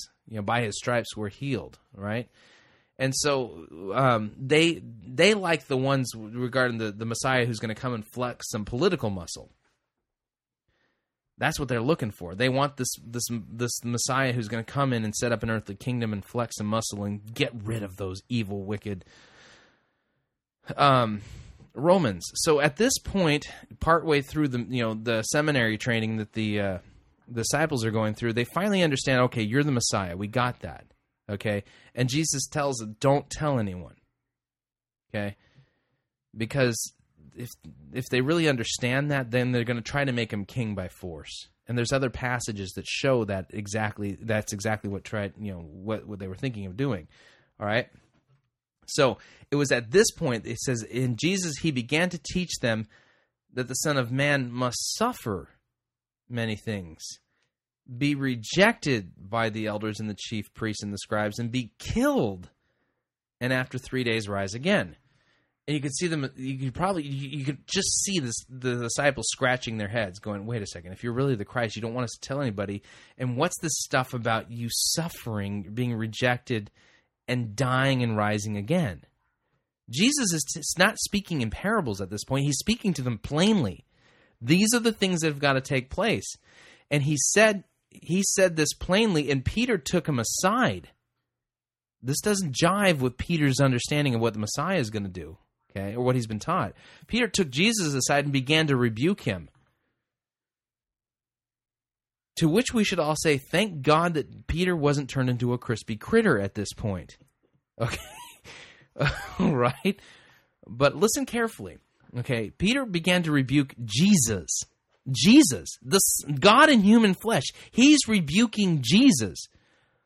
Oh man, keep this in mind. Christ died even for this sin. And believe me, this is a terrible and grievous sin here. But turning and seeing his disciples, Jesus rebuked Peter and said, Get behind me, Satan, for you are not setting your mind on the things of God, but the things of man. God has a different agenda. And you got your mindset on the things of man, not the things of God. There's a lot that you can pack into that, and a lot that you can even take a look at in our own day. Okay? Going back to our game that we played today, one of these things is not like the other. You think about these house churches that are being persecuted in China. Why are they being persecuted? Because they have in mind the things of God, not the things of man. They're not toeing the line in China. You think about this poor blogger in, in Saudi Arabia who's been arrested for recording his conversion story to Christianity. He has in mind the things of God, not the things of man. You think about these people who now, these teachers now in the UK who could be disciplined for discussing Christianity. Okay? These are teachers who have in mind the things of God, not the things of man. And then you think about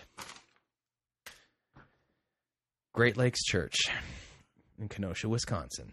They have in mind the things of man, not the things of God. Anyway, just thought I'd pass that along. Little free editorial there. Um, anyway. All right. Jesus ends up chapter 8. Says Jesus called the crowd to him with his disciples and he said to them, "If anyone would come after me, let him deny himself. Take up his cross and follow me." Something you have to keep in mind. When Jesus says this, everybody who was hearing his voice knew experientially what picking up a cross and carrying it meant. Every one of his hearers knew exactly what he was talking about. When the Romans decided to kill somebody via crucifixion, it was to make a statement. And anybody who was carrying a cross was being made an example of. That was person who was a dead man walking. That was a person who was literally carrying the implement of his demise. The thing that he was going to be killed on. And Roman crucifixion, the Romans had this down to a science. It wasn't designed to kill you quickly. It was designed to to really kill you over a 3-day period and make an example of you. So when Jesus says, "Take up your cross and follow me," everybody there has has vivid memories and experiences of p- some poor soul being marched out of the city gates, being made a spectacle of, and being killed in a painful, painful, and shameful, terrible death. So when you say, uh, take up your cross and follow me, don't let that go by quickly. Put yourself in their shoes. See, if you want a visual of it, go back and think about the, you know, the Passion of the Christ, the movie The Passion of the Christ. You, there, that's at least some kind of a historical reference point. The difference is that was a movie. These people saw it for real. People, they might have even had a loved one or somebody they know crucified. This was reserved for the lowest of the low, the people that the Romans wanted to make an example of. So Jesus says, If you would come after me, deny yourself, take up your cross, consider yourself to be a dead man, and follow me.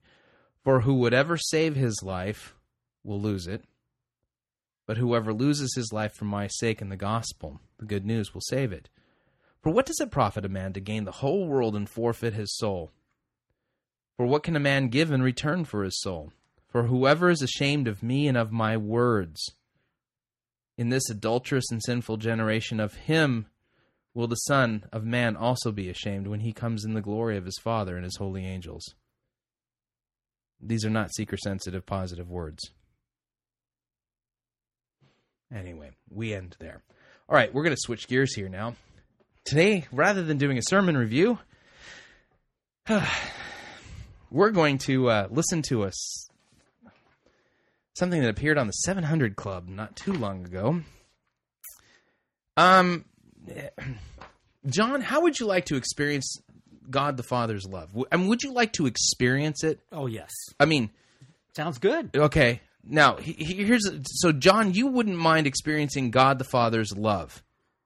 I, of course, I would love. I would love to experience that. Okay, yes. good. Okay, now me too. I personally, I'd like to experience it. Okay. Now here's the here's the question I have for you though. Um, is there anywhere in the Bible that says that if I do X, Y, and Z, God the Father is going to show up and I get to experience Him in some kind of a spiritual way? No, it doesn't say that.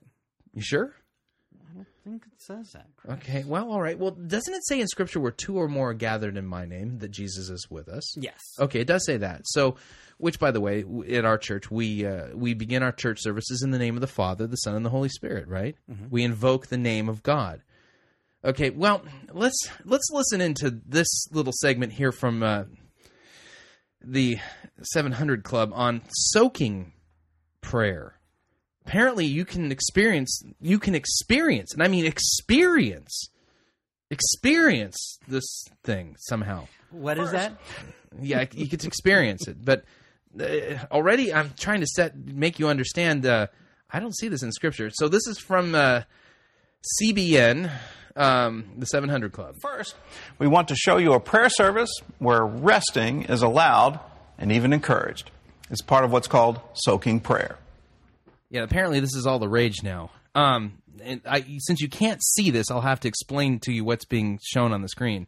The Toronto Airport Christian Fellowship. Stop.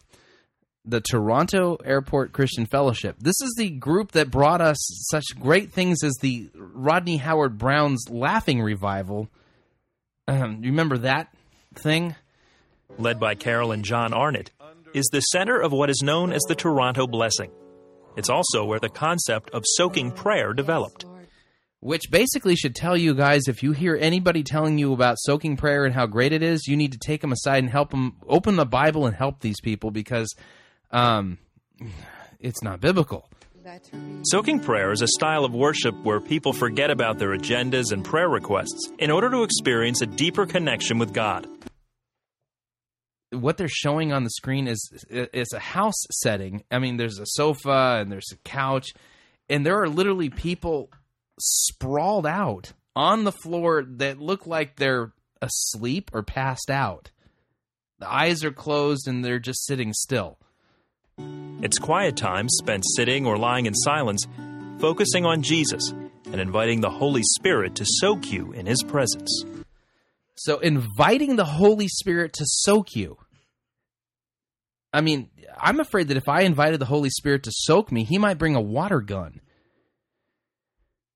Okay, now I know this sounds spiritual and everything, but where does it say that we can invite the Holy Spirit to come and soak us in His presence? In the scripture. Anywhere? We continue. Well, here to tell us more about soaking prayer is Marguerite Evans, the national coordinator for soaking prayer centers across across North America, aren't you? I mean, you're. Yes. How many do you have? In America, we have far over 500 that's registered, but we have many more that still need to register. So She's the national coordinator of the Soaking Prayer Centers. And they've got over 500 Soaking Prayer Centers registered around the country.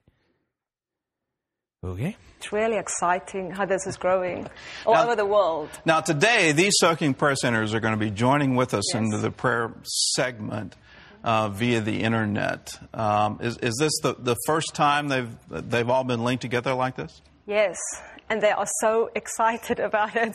Before the program, I, I was looking on in the control room, and they're all chatting to one another. They're very excited, and they've got all so many testimonies to share of what happened in their centers. So it's a good day. Good. Now, I I just want to point something out. If you're going to have, you're going to set up a, s- a- a s- centers around the country and around the world of people who are engaging in soaking prayer, then you should be able to open up to a clear passage of scripture in the Bible that teaches this particular technique, right? You would think. Oh, we continue. And and even even when the show's over, uh, we're going to be doing soaking prayer from 10 to 11 a.m. Eastern Standard Time. So uh, we have the live show 9 to 10, and then we replay it. But we're going to be continuing in prayer. And then on Tuesday night from 7 to 8 p.m. Eastern Standard Time. So if you want if you want to join in there on an internet only basis, we're going to be having soaking prayer for an hour on the internet. you better have a laptop because I mean, if you're gonna lay on your floor and soak in the presence of the Holy Spirit, who doesn't promise anywhere that you can do this with any techniques? Um, I mean, great that you think you can participate in such a thing, but uh, this is sounds like another one of those instances where the emperor has no clothes. You familiar with that story?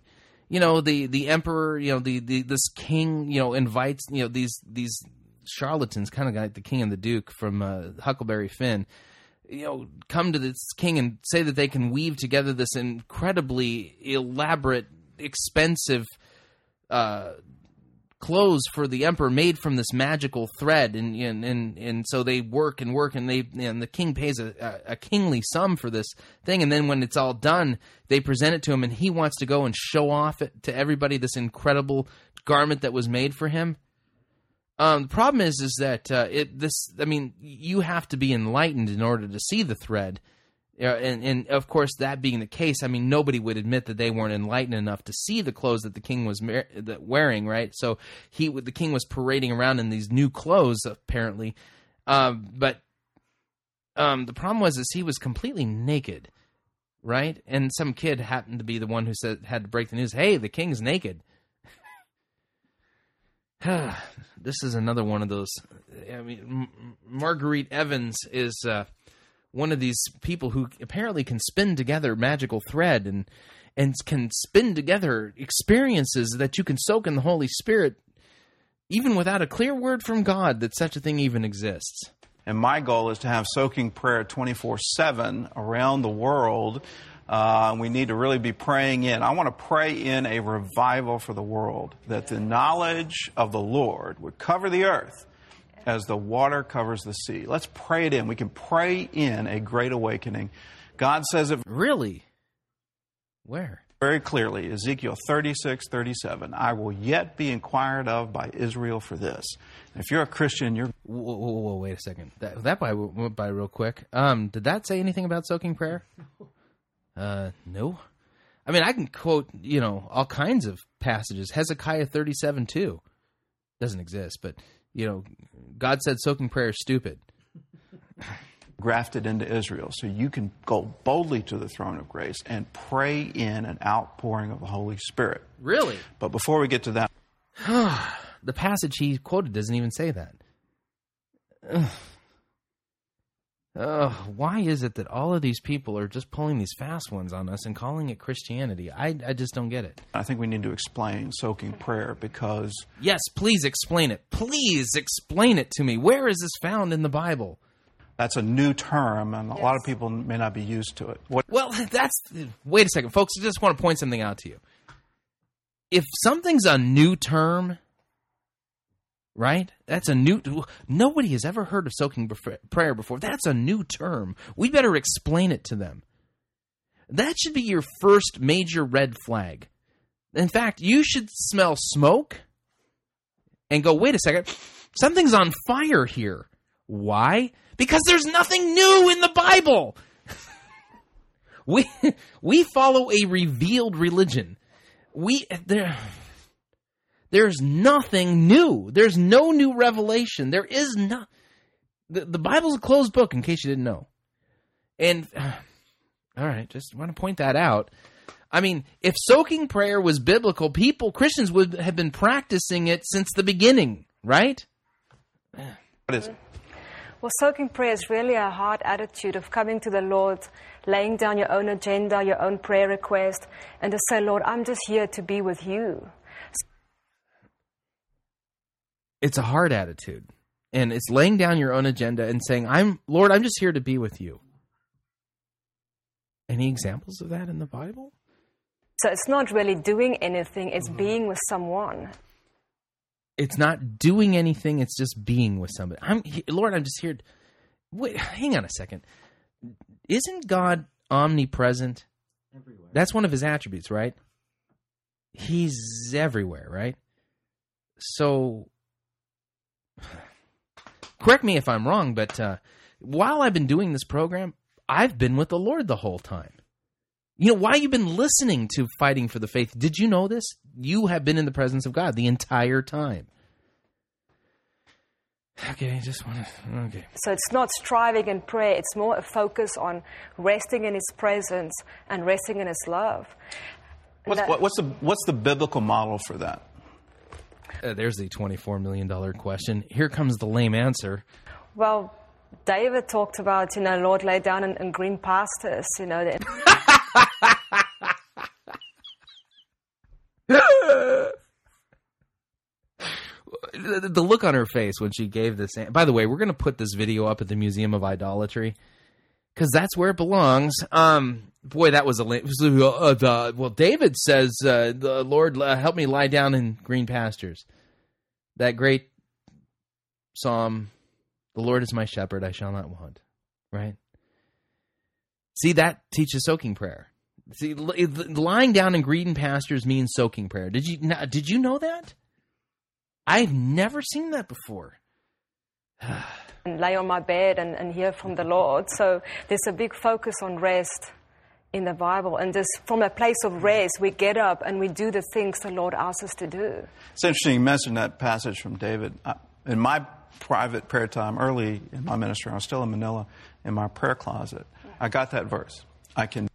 He shouldn't have come out of his prayer closet.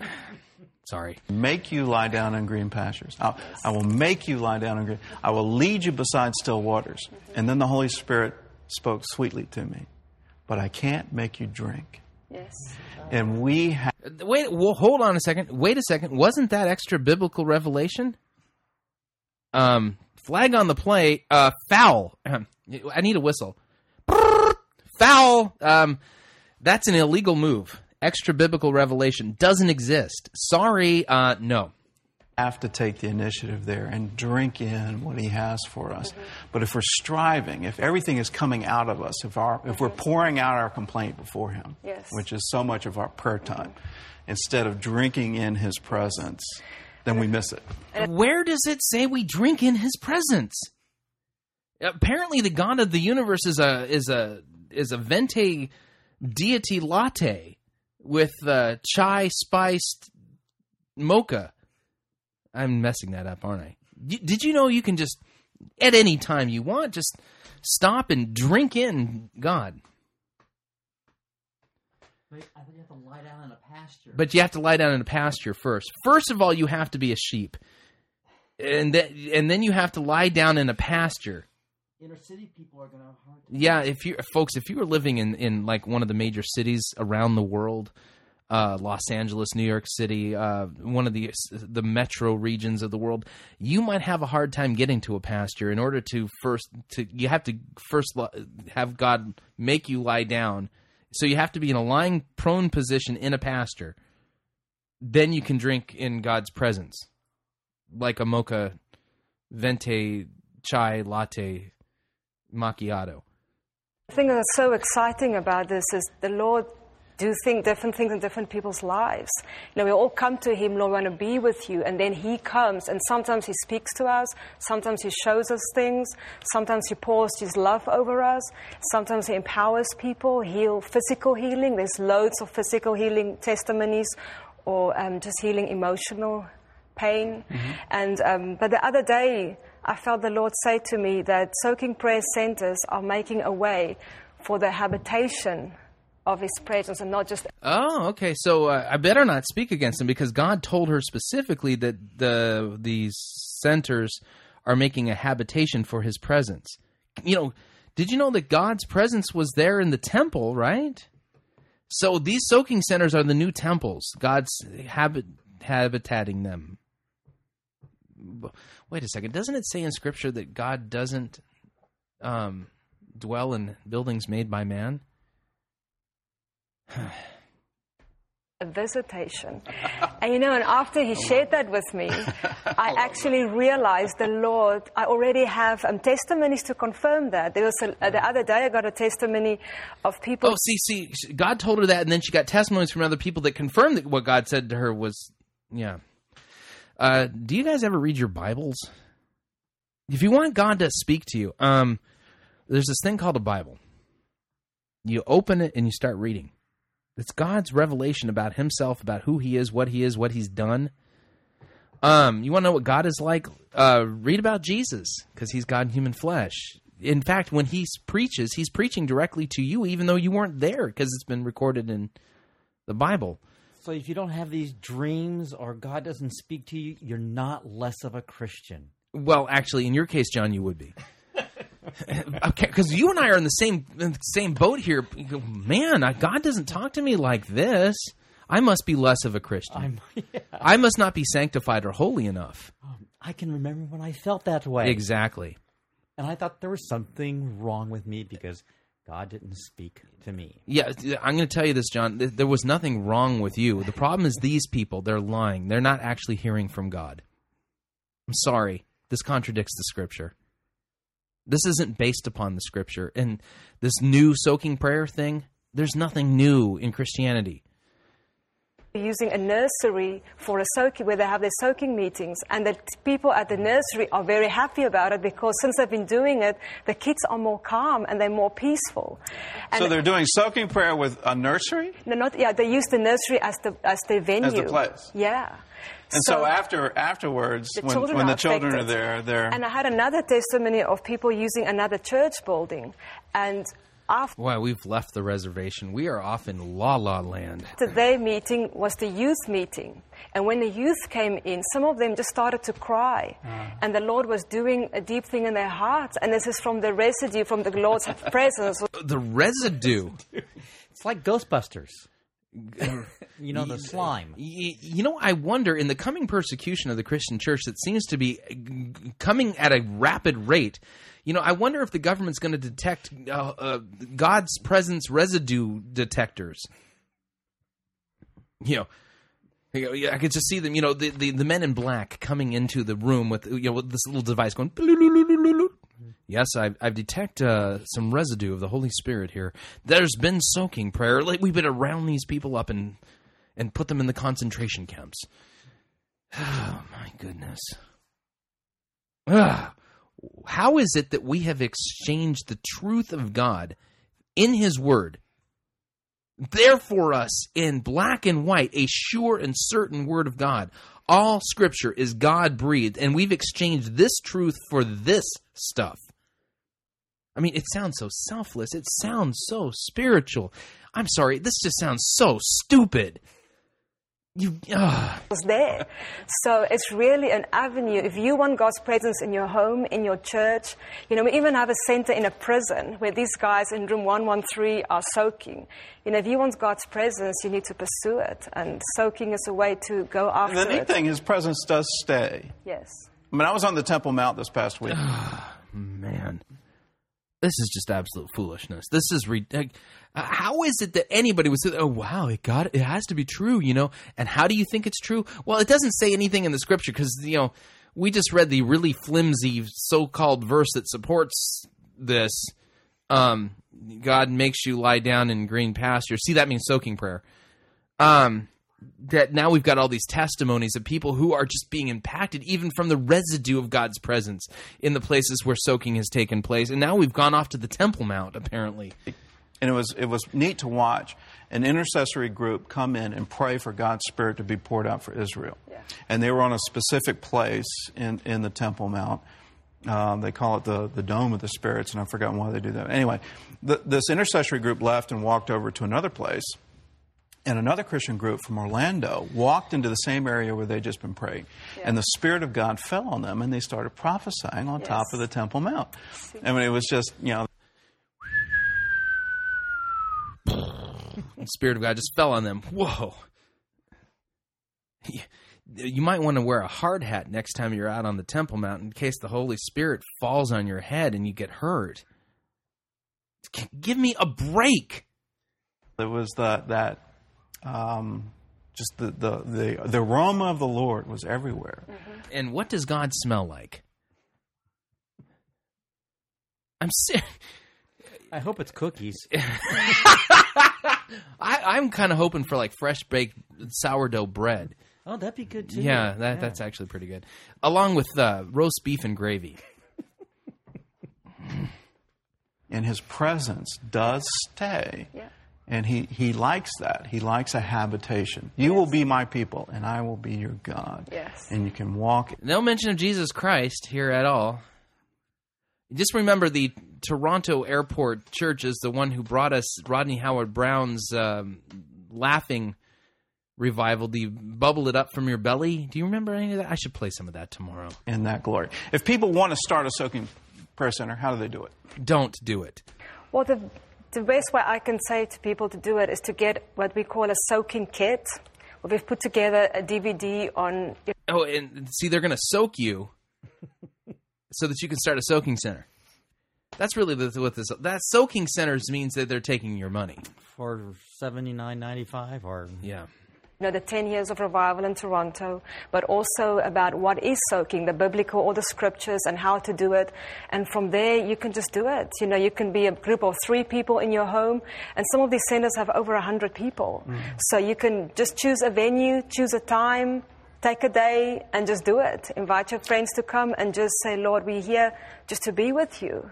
You know, there's ordinary people doing it, and extraordinary things are happening in these soaking centers. So you can soak anywhere. Anywhere. You can lie in your bed and soak. yes. You can lie on your couch and soak. Do you know when we go to church, John? Um, we gather in the name of the Father, Son, and Holy Spirit. Where two or more are gathered in Jesus' name, He says He's there, right? That's what it says. Yes. Okay, so when we go to church, just want to make sure two or more are gathered in the name of Christ. That means He's there, and uh, we get to hear about our sins being forgiven. Well, Christ is there, right? And we get to sing hymns in His presence, right?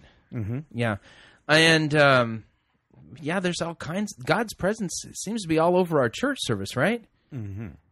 And I don't see any of us lying on the ground soaking. Maybe we're missing something. Exactly.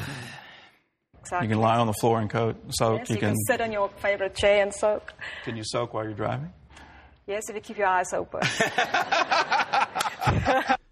Don't operate heavy machinery while soaking. All right, if you're interested in, in more on soaking prayer, just log on to cbn.com. We'll send you over to Marguerite's link so you can get a soaking kit and you can become part of this great movement. And if you've got a webcam and a computer and an internet connection, uh, you can join in to the soaking prayer centers that are going to be developing online. We want to create a great community, so literally people. I, I downloaded an article from uh, Marguerite Evans's soaking website. Um, uh, this generation must know the voice of our Father intimately. More people than ever before in, in world history now have the ability to busy themselves with electronic distractions and thousands of activities that require rushing to and fro. In all of your rushing about, do you have a passion for the secret place where you can find peace in your Father's arms? Can you show me where God's arms are? Do you really know that you are God's precious child, welcome on his lap at any time, or do you consume yourself with busyness because intimacy with anyone, let alone God, is difficult for you? The problem is, is that uh, it's promising something that isn't taught in Scripture. What is soaking? The key is the secret place is soaking. Soaking is not really a scriptural metaphor, but it is nevertheless real. hmm Yeah, how do we know? Um, it's a term we use to describe the practice of taking time to rest while inviting the Holy Spirit to fill you with His amazing love. and it's just chock full of no scripture and nothing but a bunch of stories. Exchanging the truth of God for myth. Feelings. Feelings. Nothing more than feelings. Yet the funny thing is, is that Jesus talks about prayer. Did you know that? Yeah. Um, let's um, just real quick to end the show, just do a w- little word search on the different roots of prayer. Uh, Matthew five forty one. But I say to you, Jesus talking says, "Love your enemies and pray for those who persecute you." Does that involve soaking or actually using your mind? Yeah, I think using your mind. Okay, yes. all right. Just want to check. Okay, and Jesus says, and when you pray, you must not be like the hypocrites, for they love to stand and pray in the synagogues and at the street corners, and that they may be seen by others. And truly, I say to you, they have received their reward. But when you pray, go into your room and shut the door, and pray to your Father who is in secret, and your Father who sees in secret will reward you. Uh, is this talking about um, turning off your brain, or actually engaging God in conversation? Engaging God. Okay, let me see. Here we go. Uh, let's see. Matthew 6, 7. And when you pray, do not heap up empty phrases as the Gentiles do, for they think that they will be heard uh, for their many words. Um, said, pray then like this Our Father in heaven, hallowed be thy name. Thy kingdom come. Thy will be done on earth as it is in heaven. Give us this day our daily bread, and forgive us our trespasses as we forgive those who trespass against us. And lead us not into temptation, but deliver us from the evil one. Does that sound like you're just sitting there doing nothing? No. You know what's funny? The, Satan likes to mock. Okay, um, let's let me. You know, this, this. I'll tell you what comes to mind here. Um, is Jesus when he on the night that he was betrayed? You remember that the whole story, the Garden of Gethsemane. Um, let's see here. Uh, let me see if I can find this passage real quick. Um, Geth Semani. I'm going to spell it wrong. That's it. There it is. Okay. Let me see if I can find this. Okay. Mm. Ah, here it is. Uh, Okay, so let me. I I'm gonna, I'm gonna see if it's in the in the Matthew account. Matthew 26. Um, Matthew 26. Let's see what happens here. Um, starting at verse 36. Okay, 26, 36. Let me see if I if this is the passage I'm looking for. Okay, here we go. Then Jesus went with them to the place called Gethsemane. He said to his disciples, "Sit here while I go and pray over there." And taking with him Peter and the two sons of Zebedee, he began to be sorrowful and troubled. He says, "My soul's very sorrowful." Um, okay, let me. Okay, I think it's in the Mark. Yeah, it's going to be Mark 14. I'm doing this from the hip, and so um, mm.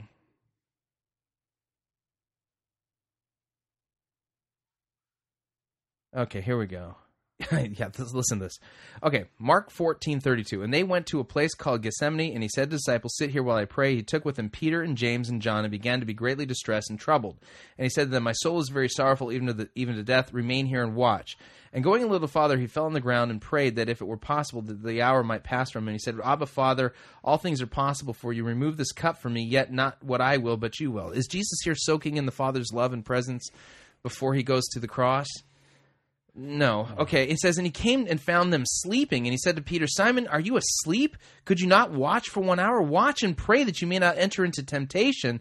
The spirit indeed is willing, but the flesh is weak. So here we got the apostles, you know, the disciples uh, on the eve of Jesus' betrayal, and Jesus is rebuking them for not being awake and praying. Right? I thought soaking prayer could be done while you were sleeping. Apparently, it can. Oh. Yeah. Okay. So, and then he. so- all right. So, the, okay. And again, he went away and prayed, saying the same words. And again, he came and found them sleeping. He saw them engaging in soaking prayer. And their eyes were heavy, and they did not know what to answer him. And he came and the third time and said to Are you still sleeping and taking rest? It's enough. The hour has come. The Son of Man is betrayed into the hands of sinners. So here Jesus is rebuking the disciples for engaging in soaking prayer while he's praying. His mind was very active and he was actually speaking to the Father, right? Mm-hmm. Not my will be done, but your will be done. Bleeding. yeah, Satan is, likes to mock us, basically. I think it's hilarious. I think Satan is sitting there laughing, going, I got these completely biblically illiterate, experienced seeker type Christians completely doing the opposite of what they should be doing every time Jesus tells us to pray, or when Jesus gives us, you know, you know, disciples, how should we pray? Jesus doesn't say, "Okay, what I want you to do is lie down on the ground, and I want you to just soak in the Father's presence," because He's going to come when you do that. Just sit there and sleep and rest in Him. Uh, No, He says, when you pray, say these things: Our Father who art in heaven, hallowed be Thy name. Right. And Jesus, every time he prays, he's praying actively, using his voice, using his mind, speaking thoughts. No examples of soaking prayer anywhere in Scripture in that dumb verse. "Uh, It makes me lie down in green pastures. See that? That means soaking prayer. No, it doesn't. it's a metaphor of God's peace and love. So, anyway, that's that's our program for today. Flamed out today. anyway, just want to remind you, uh, Fighting for the Faith is listener supported radio, which means that we need your financial support in order to pay our bills and continue to bring you this program. You can send us a check at Fighting for the Faith, Post Office Box 791, SJC, California 92693, or you can log on to fightingforthefaith.com and click on the donate now button or donate button and we would appreciate that and so if you would like to email me regarding anything you've uh, heard today in fact if you were engaging in soaking prayer while i was doing today's show uh, email me. I'd like to know how it went. Uh, talkback at fightingforthefaith.com. Until next time, God bless you.